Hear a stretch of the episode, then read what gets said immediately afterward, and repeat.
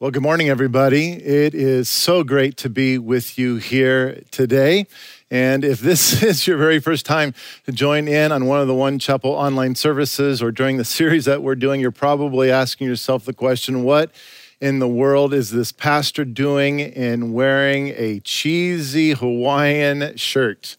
Well, there's two reasons for that. First is because at my house we've been doing these dinners around the world. My oldest daughter came back during this kind of stay at home time, has been working out of our house. And she came up with the idea that since we can't go anywhere, we might as well do some fun things at home. And so we decided to choose different parts of the world and do dinners around that. And so we would make food from that area and we would do a drink from that area. And, and then we would play music from the area while we were cooking and then eating together. And then after dinner, we'd all sit down as a family and watch a movie from that part of the world. And one of those areas that we did was Hawaii, thus, the Hawaiian shirt and all the Hawaiian paraphernalia. But the second reason why I'm dressed like this is because we've been doing the series that we've called From Here to There. And I'm dressed like this to illustrate this point that for a lot of us, we tend to go through life with the mindset of a tourist. And if you have the mindset of a tourist, then everything is about having fun and all the pleasure that you can get out of life. I mean, think about how you are when you go on a vacation, wherever that is in the world. Because when we go, on vacation, we tend to spend our money differently, we interact with people differently, we spend our time differently when we are being a tourist and we're on vacation.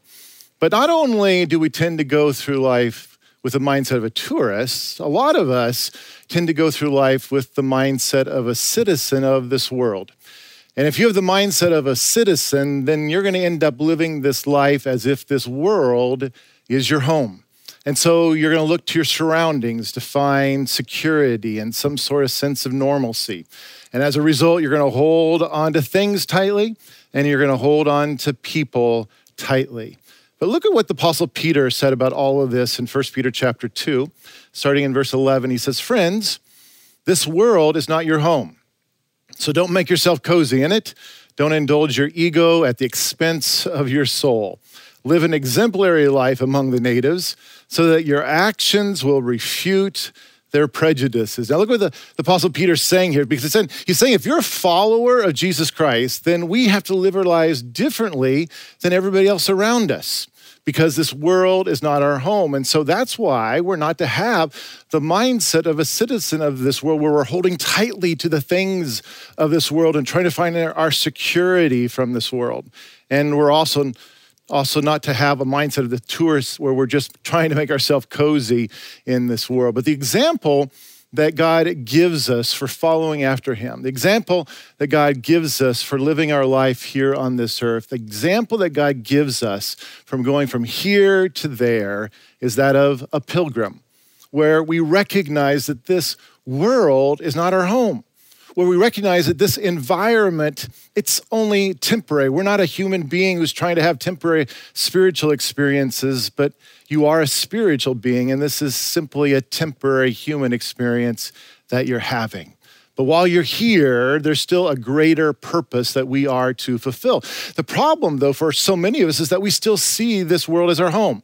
And so instead of living our lives as pilgrims, going from here to there, we tend to keep falling back into this mentality of a citizen of the world or that of a tourist. And so the question becomes well, then how? How do we do this? How do we actually live our lives as pilgrims? Well, interestingly enough, tucked away in the book of Psalms is this old dog eared songbook. And that old songbook is called in Hebrew the Shir Ma'alah, which is translated into our English language as the Songs of Ascents. These are the songs that are the Psalms, numbered 120 through 134 in the book of Psalms. And the literal translation for these songs of ascents are songs that are sung on the journey to a higher place. Historically speaking, these 15 songs were actually sung by these Hebrew pilgrims as they were making their way up to Jerusalem three times a year for the great worship festivals.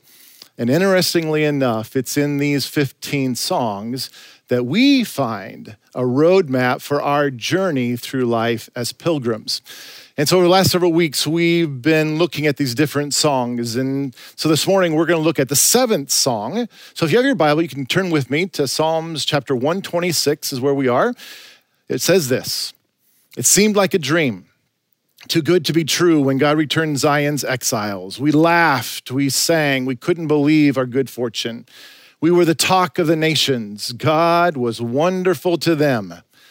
God was wonderful to us. We are one happy people. And now, God, do it again. Bring rains to our drought stricken lives. So those who planted their crops in despair will shout hurrahs at the harvest. So those who went off with heavy hearts will come home laughing with armloads of blessing. Ellen Glasgow, in her autobiography called The Woman Within, she described her father as a Presbyterian elder who was entirely unselfish, and in his long life, he never committed a pleasure. Peter Jay, who um, writes a political column in the Baltimore Sun, he describes the sober intensity of one of Maryland's politicians this way. He, he wrote, He acts like a Presbyterian. I have to laugh about this because I know there are so called Christians who never crack a smile and they can't ever enjoy a good joke. And I'm not poking fun at just Presbyterians because the reality is that Methodists, Methodists and Catholics and Baptists and Pentecostals and Charismatics, we probably all contribute to that quota. But I want you to know, everybody, that that's not how God wants us to be. It really is a lie from the pit of a hell that makes you think that, that if you're Christian, that you can't be happy. And if you're a Christian, you can't have fun. And so on this journey from here to there, one of the greatest discoveries that you're going to find is just how much enjoyment there actually is and how much laughter you can join in on and how much sheer fun you can actually have. Phyllis McGinley, in her book called Saint Watching, she writes a story um, involving Martin Luther. And so she writes this. She says, Martin Luther's close friend was Philip Melanchthon, author of the Augsburg Confession. Melanchthon was a cool man, a scholar, as opposed to a doer, and he continued to live like a pious monk even after he had joined the German Reformation. One day, Luther lost his patience with Melanchthon's virtuous reserve. For heaven's sake, he roared, why don't you go out and sin a little? God deserves to have something to forgive you for. You know, I wonder how many people actually think that fun is connected to sinning and that being a Christian is connected with boredom and being piously stoic. But listen, everybody, that's not true discipleship. Look at verse 2. It says, We laughed, we sang, we couldn't believe our good fortune. See, joy is a characteristic of a Christian's pilgrimage. And on this journey from here to there, joy is a characteristic of those who've been genuinely touched by the reality of a living God, because joy is the essence of what God, God, promised that the Messiah would bring into our lives. Look at this in Isaiah chapter 61. This is one of the passages in the Old Testament that prophesied the coming of the Messiah and all that he would do in our lives and what he would accomplish here. And it says this The Spirit of the Sovereign Lord is on me because the Lord has anointed me to preach good news to the poor. He has sent me to bind up the brokenhearted, to proclaim freedom for the captives and release from darkness for the prisoners, to proclaim the year of the Lord's favor and the day of vengeance of our God, to comfort all who mourn and provide for those who grieve in Zion to bestow on them a crown of beauty instead of ashes, the oil of gladness instead of mourning, and a garment of praise instead of a spirit of despair. Now, I want you to notice all of the words here that are used to describe this joy that the Messiah was to bring into our lives bind up, freedom, release, favor, comfort, beauty, gladness, praise. These are all things that God promised that the Messiah would bring into our lives. And then jump forward to the New Testament in Galatians chapter 5. And here the Apostle Paul, he's just listing the fruits or the essence of the Spirit of God at work in our lives. And he describes it this way Galatians 5, verse 22. But the fruit of the Spirit is love, joy, peace, patience, kindness, goodness, faithfulness, gentleness, and self control. In other words, these nine things, these are things that we're supposed to see in our lives. If we're genuinely a follower of Jesus and the Spirit of God resides in us, and these are things that we're supposed to see in our lives, these are things that show us the reality or the lack thereof of God working in our lives. And notice that the second fruit, the second evidence is what? It's joy which means joy is something that God wants to infuse into your life. Now, the Webster's Dictionary defines joy this way the emotion evoked by well being, success, or good fortune, or by the prospect of possessing what one desires, a state of happiness or felicity, a source or cause of delight. Now, when you look at that definition of joy, it really is the essence of what joy is to a tourist or to a citizen. Because for a tourist, for a citizen, joy is dependent upon our environment. Joy is dependent upon things going our way. Joy is dependent upon the absence of pain, the absence of suffering, the absence of loss. In other words, Joy is the emotion evoked by well being, success, good fortune, or by the prospect of possessing what one desires, which means for the tourist or for the citizen, if you don't have well being, success, good fortune, if you don't possess what you desire, then you're not going to have joy. Why? Because joy is dependent upon those external circumstances giving you that positive emotion but for the Christian pilgrim. Joy is not contingent upon you having happy situations and that everything works your way. Joy is actually an outgrowth of God working in our lives. Are you seeing the difference here? I think all you have to do is look at the enormous entertainment industry in America today to realize that there's a depletion of true joy in our culture because as a society, we're just incredibly bored. I think we're kind of like this gluttonous king employing the court jester to divert our attention after an overindulgent meal. And I think this whole coronavirus is just exposing how true this really is for so many of us. Because when we run out of money, when we can't go out to eat in restaurants, when you can't go to a movie, when you can't go to a sporting event, when a coronavirus hits the world and we have to stay home in place, when Governor Abbott says one thing about how we're to move forward as a state, and then Mayor Adler says a, a, whole different thing, when it feels like this whole pandemic is one step forward, two steps back, when it's Mother's Day and you can't be with your mom or you can't be with your kids, I think that's when this kind of joy just trickles away. Why? Because that kind of joy never penetrates our lives. That kind of joy never changes our basic condition.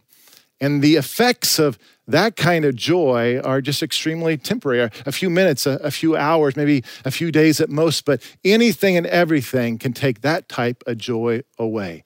Because the reality is, we can't make ourselves joyful. Joy cannot be commanded or purchased or arranged. But here in Psalms 126, it shows us how true joy is to be experienced. And the foundational sentence in this psalm is verse three. It says, We are one happy people. Now, I want you to notice that the sentence is in the present tense. We are. But surrounding the sentence are words that are in the past tense and words that are in the future tense. Verse one, when God returned Zion's exiles, we laughed, we sang, we couldn't believe our good fortune. We were the talk of the nations. God was wonderful to them. God was wonderful to us. Did you see it?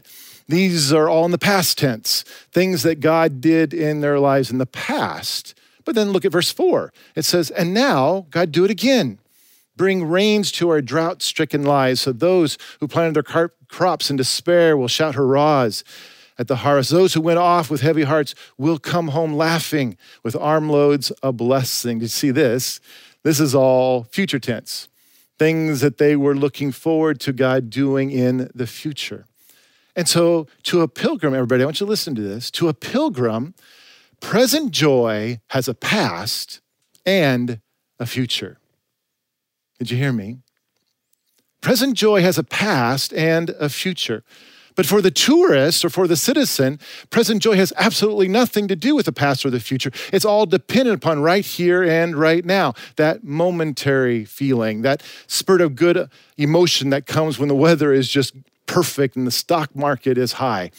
But to the pilgrim, present joy is founded in the reality of past experiences of God's faithfulness and an eternal perspective of God's continual faithfulness.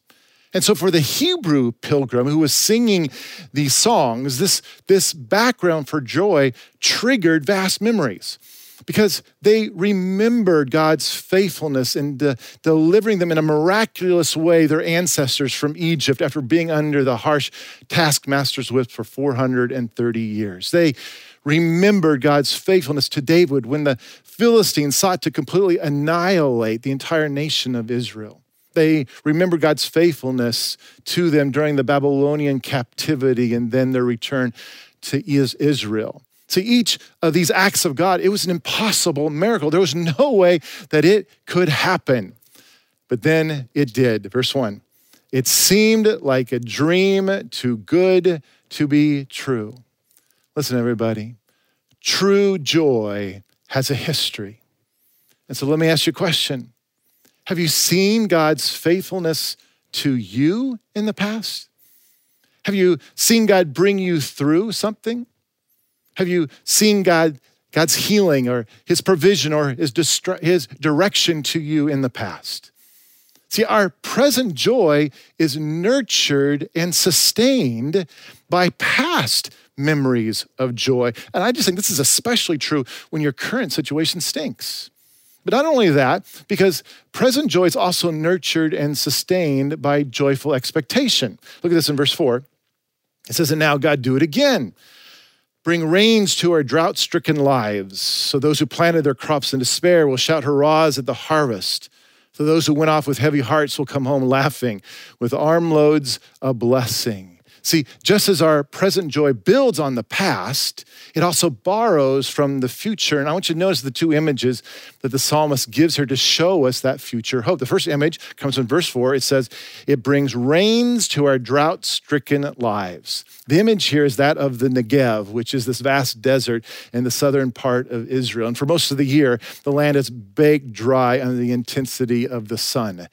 But when a rain comes, all of a sudden the desert just starts blooming, becomes ablaze with, with blossoms. Interesting because um, several of us, we went to Israel this past January and we were right there in part of the Negev and we saw just how barren it was. But what was interesting is our tour guide just kept saying, how lush it was because they'd had a whole bunch of rain. And so it was true that it looked green in a lot of places and there are blossoms everywhere. And that's the picture that he's painting here. And so the image that the psalmist is giving us is that our lives can be just like that. Our lives can become like a drought stricken desert. And then suddenly the rain comes, and our lives are interrupted by God's invasion of grace in Ezekiel chapter 36. It gives a great picture. It's, there's a historical perspective to this and what God did with the nation of Israel, but also prophetic sense of what God wants to do in our lives. And it says this this is what the sovereign Lord says. On the day I cleanse you from all your sins, I will resettle your towns, and the ruins will be rebuilt. The desolate land will be cultivated instead of lying desolate in the sight of all who pass through it. They will say, This land that was laid waste has become like the garden of Eden. It's a picture of what God wants to do in our lives. True joy believes in that eternal perspective that God is the same yesterday, today, and forever. And that what He's done in the past, He'll do again. And even though there might be desolation, barrenness in your life right now, true joy holds on to that eternal perspective that God's not done. He's not, he's not finished yet. The second image comes from verse five and six, which says, Those who planted their crops in despair will shout hurrahs at the harvest. So those who went off with heavy hearts will come home laughing with armloads of blessing. Now, do any of you like to garden? It's it's hard work, right? For all of you who garden out there where there's just a small little thing or these large plots of gardening, it's a lot of work to till the soil and to plant the seeds and to water and fertilize and keep all the weeds out. But the reason why people garden is because of the anticipation and the expectation for a harvest. Listen, everybody, life is the same way. And a lot of times life just doesn't make sense. A lot of times life, it's hard work and it just feels like no good can come out of this. But when we live our lives for God, when we have that perspective that, that we need to sow those seeds with that etern- with eternity in mind, when that becomes how we move forward in life, then we can have the confidence that God will bring a crop of joy out of those seeds that we have planted. Isaiah 55 really describes this God's faithfulness to us, and it says this as the rains and the snow come down from heaven and do not return to it without watering the earth and making it bud and flourish, so that it yields seed for the sower and bread for the eater. So is my word that goes out of my mouth. It will not return to me empty, but will accomplish what I desire and achieve the purpose for which I sent it. You will go out in joy and be led forth in peace. The mountains and the hills will burst into song before you, and all the trees of the field will clap their hands. Instead of the thorn bush will grow the pine tree. Instead of the briars, the myrtle will grow. This will be for the Lord's renown, for an everlasting sign which will not be destroyed. For the Christian pilgrim, you hold on to that eternal perspective that even though you don't see it now, that harvest will come. And when you look at Psalms 126, I mean, it's clear it's clear that the one who wrote the song and those who sang the song, they were no strangers to the dark side of life. I mean, they carried the painful memory of exile in their bones and the scars of a, oppression on their backs. They knew the deserts of broken hearts. They knew the nights of weeping. They knew what it meant to sow in tears. And I just think this is really, really, really important for all of us to understand because I think a common but completely futile strategy for, for trying to achieve joy in our life is where we are trying to eliminate things that hurt us. Come on, you, you, know what I'm talking about. Where we're trying to get rid of pain, and we do that through medication. We try to get rid of insecurity by eliminating risk. We try to get rid of disappointments by depersonalizing our relationships. We, we try to get rid of the boredom in our lives through all forms of entertainment and vacation, all for this purpose so that we can have just a little bit of joy, some way, somehow. We can have just a little bit of joy to our life. But listen, I want you, I want you to see this here from um, Psalms 126 because there's not a hint of that at all in this song. And I just think this is one of the most interesting and remarkable things for us as Christian pilgrims that we need to learn that Christian joy doesn't exclude weeping. Christian joy isn't an escape from sorrow, pain, and hardship, boy, they are going to come. But you cannot drive out true joy from a Christian pilgrim because true joy doesn't come from our surroundings. True joy comes from God working within us. It's the essence of what the Apostle Paul was talking to the believers in the church of Rome. Look at this in Romans chapter 5, verse 3. He writes this He said, Not only so, but we also rejoice in our sufferings. Can you imagine? Because we know that our sufferings produce perseverance, perseverance and character, and character hope, and hope does not disappoint us. Because God has poured out his love into our hearts by the Holy Spirit, whom he has given us. Verse 11 Not only is this so, but we also rejoice in God through our Lord Jesus Christ, through whom we have now received reconciliation. The Apostle Paul understood life from the perspective of eternity. That's why he'll say we'll even rejoice in our sufferings. It's the fulfillment, really, of the prayer in Psalms 126, verse 4, which says, And now God, do it again. Bring rains to our drought stricken lives. And then look at the last verse of this song, verse 6. So those who went off with heavy hearts will come home laughing, with armloads a blessing. This actually was the Apostle Paul's same conclusion. While he was sitting in his prison cell, about to be, be beheaded, listen to the words that he writes in Philippians chapter 4, verse 4. It says, Celebrate God all day, every day. I mean, revel in him. Make it as clear as you can to all you meet that you're on their side, working with them and not against them. Help them see that the master is about to arrive. He could show up any minute.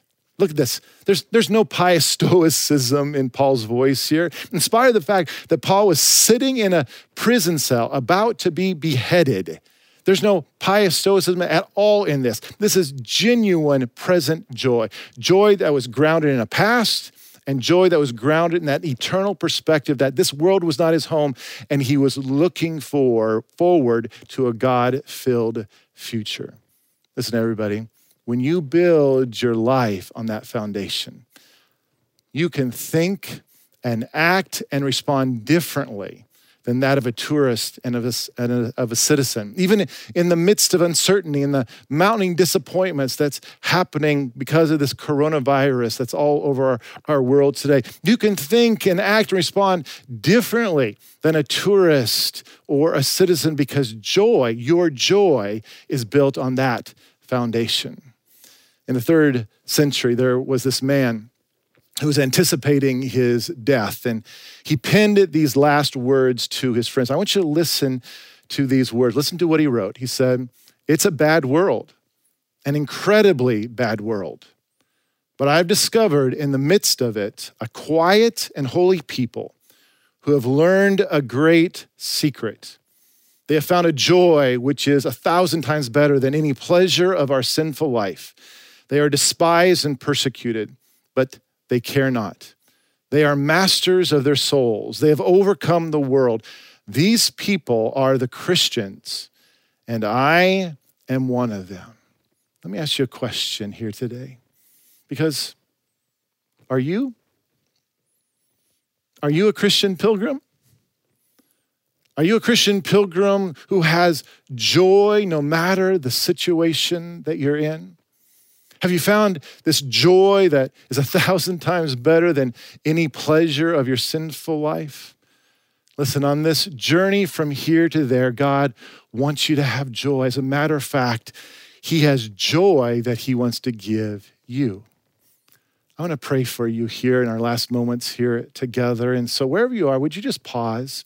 Just stop what you're doing in that room that you're in and maybe even close your eyes and maybe even just put your hands out in front of you because I don't want you to think about anybody else because I think God wants to do something right there in your heart, right there in what's going on in your head and your thinking and all your emotions that are all over the place. Because maybe this morning you're realizing that you've allowed the cares of this world to steal your joy. Maybe this morning you're realizing that the situations that you're in, you've allowed that to steal your joy. You've allowed the ups and downs of the stock market to steal your joy. You've allowed this whole coronavirus to steal your joy. Maybe you've gotten your eyes off of God's faithfulness to you in the past. You've forgotten how God has taken care of you time and time and time again. Maybe you've lost that eternal perspective of God's faithfulness to you. You've lost that eternal perspective that you're not a human being who's trying to have these temporary spiritual experiences, but you're a spiritual being, and this is simply a temporary human experience that you're having. You've lost that eternal perspective that this world is not your home, but that heaven is your home. Maybe you've fallen back into that mindset of a citizen and the mindset of a tourist. And this pandemic, all that it's doing and why it's so uncomfortable for you is that it's exposing the reality of that that's what's going on inside of you. I want to pray for you right here, right now. And so, Father, I pray for my friends here, wherever they are, whatever's going on inside of them. Lord, I pray that you would move in that room that they're in right here and right now, that Holy Spirit, you would blow into their mind, into their emotions, that you would fill them afresh and anew with all of who you are. Fill them with the fruit, the evidence of your power working in them love and joy and peace and patience and goodness and kindness and faithfulness and self control. God, that you would move mightily inside of them and especially here today that you would move and give them more and greater joy inside of them, a joy that's not dependent upon the environment that around them, a joy that's contagious, a joy that doesn't come and go, but a joy that settles them as well as just causes them to smile every day of their life. Holy Spirit, would you come and just fill each person today afresh and anew? And Lord, I pray for everyone right here that we would make a renewed decision to follow you uh, to let go of the mindset of a citizen, let go of the mindset of a tourist, and to really be a pilgrim, to follow you, to let go of all these other things. Lord, I pray for a deepening of that for every single one of us. In Jesus' name, amen.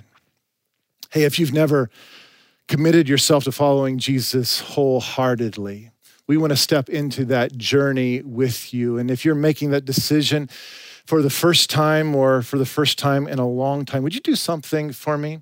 Would you simply text OC decision to 97000?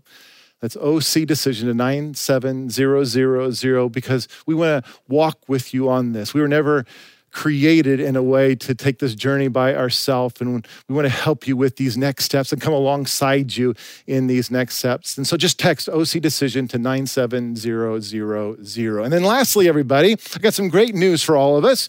Today, instead of meeting in our Zoom lobbies after our service, which we have started doing online, instead of doing that here today, we're, we're not going to meet in our Zoom lobbies. I want to invite you to visit any of our One Chapel campuses. If you live in the area, come to the campus that you go to. If you've never been to a One Chapel campus, pick the one that's closest to you because today it's Mother's Day. And so, what we're doing is that we're having these drive through photo booth celebrations where you can take a picture with your mom or for your mom or for the moms in your life. I just think this is a Mother's Day like no other. And so I think it's a great opportunity to memorialize this day in history with a picture. And so at every campus, we plan some fun things where you can drive in. We have props that we're going to put by your by your your car, and we'll have photographers there that will take your pictures. And moms, don't forget we have a gift for you that we make sure we we give to you on as you as you drive through. And so just get the family ready, get yourself ready, get in your car. We want everybody to come. All the staff is going to be there at the campuses from 12:30 to 2 o'clock today. Dress up in your Sunday best best or wear your mask or whatever you want to do. We're going we're gonna have fun taking pictures and it'll be great to see everybody there. Again, it's 1230 to 2 o'clock. Get ready, head on down to your One Chapel campus. As we finish here today, let me just pray and speak this blessing over you. If you know it by heart, you can just declare it there in your room that you're in. Say it with me. May the Lord bless you and keep you. May the Lord make his face shine upon you and be gracious to you. And may the Lord lift up his countenance upon you and give you peace. Go in peace, everyone. Have a great day.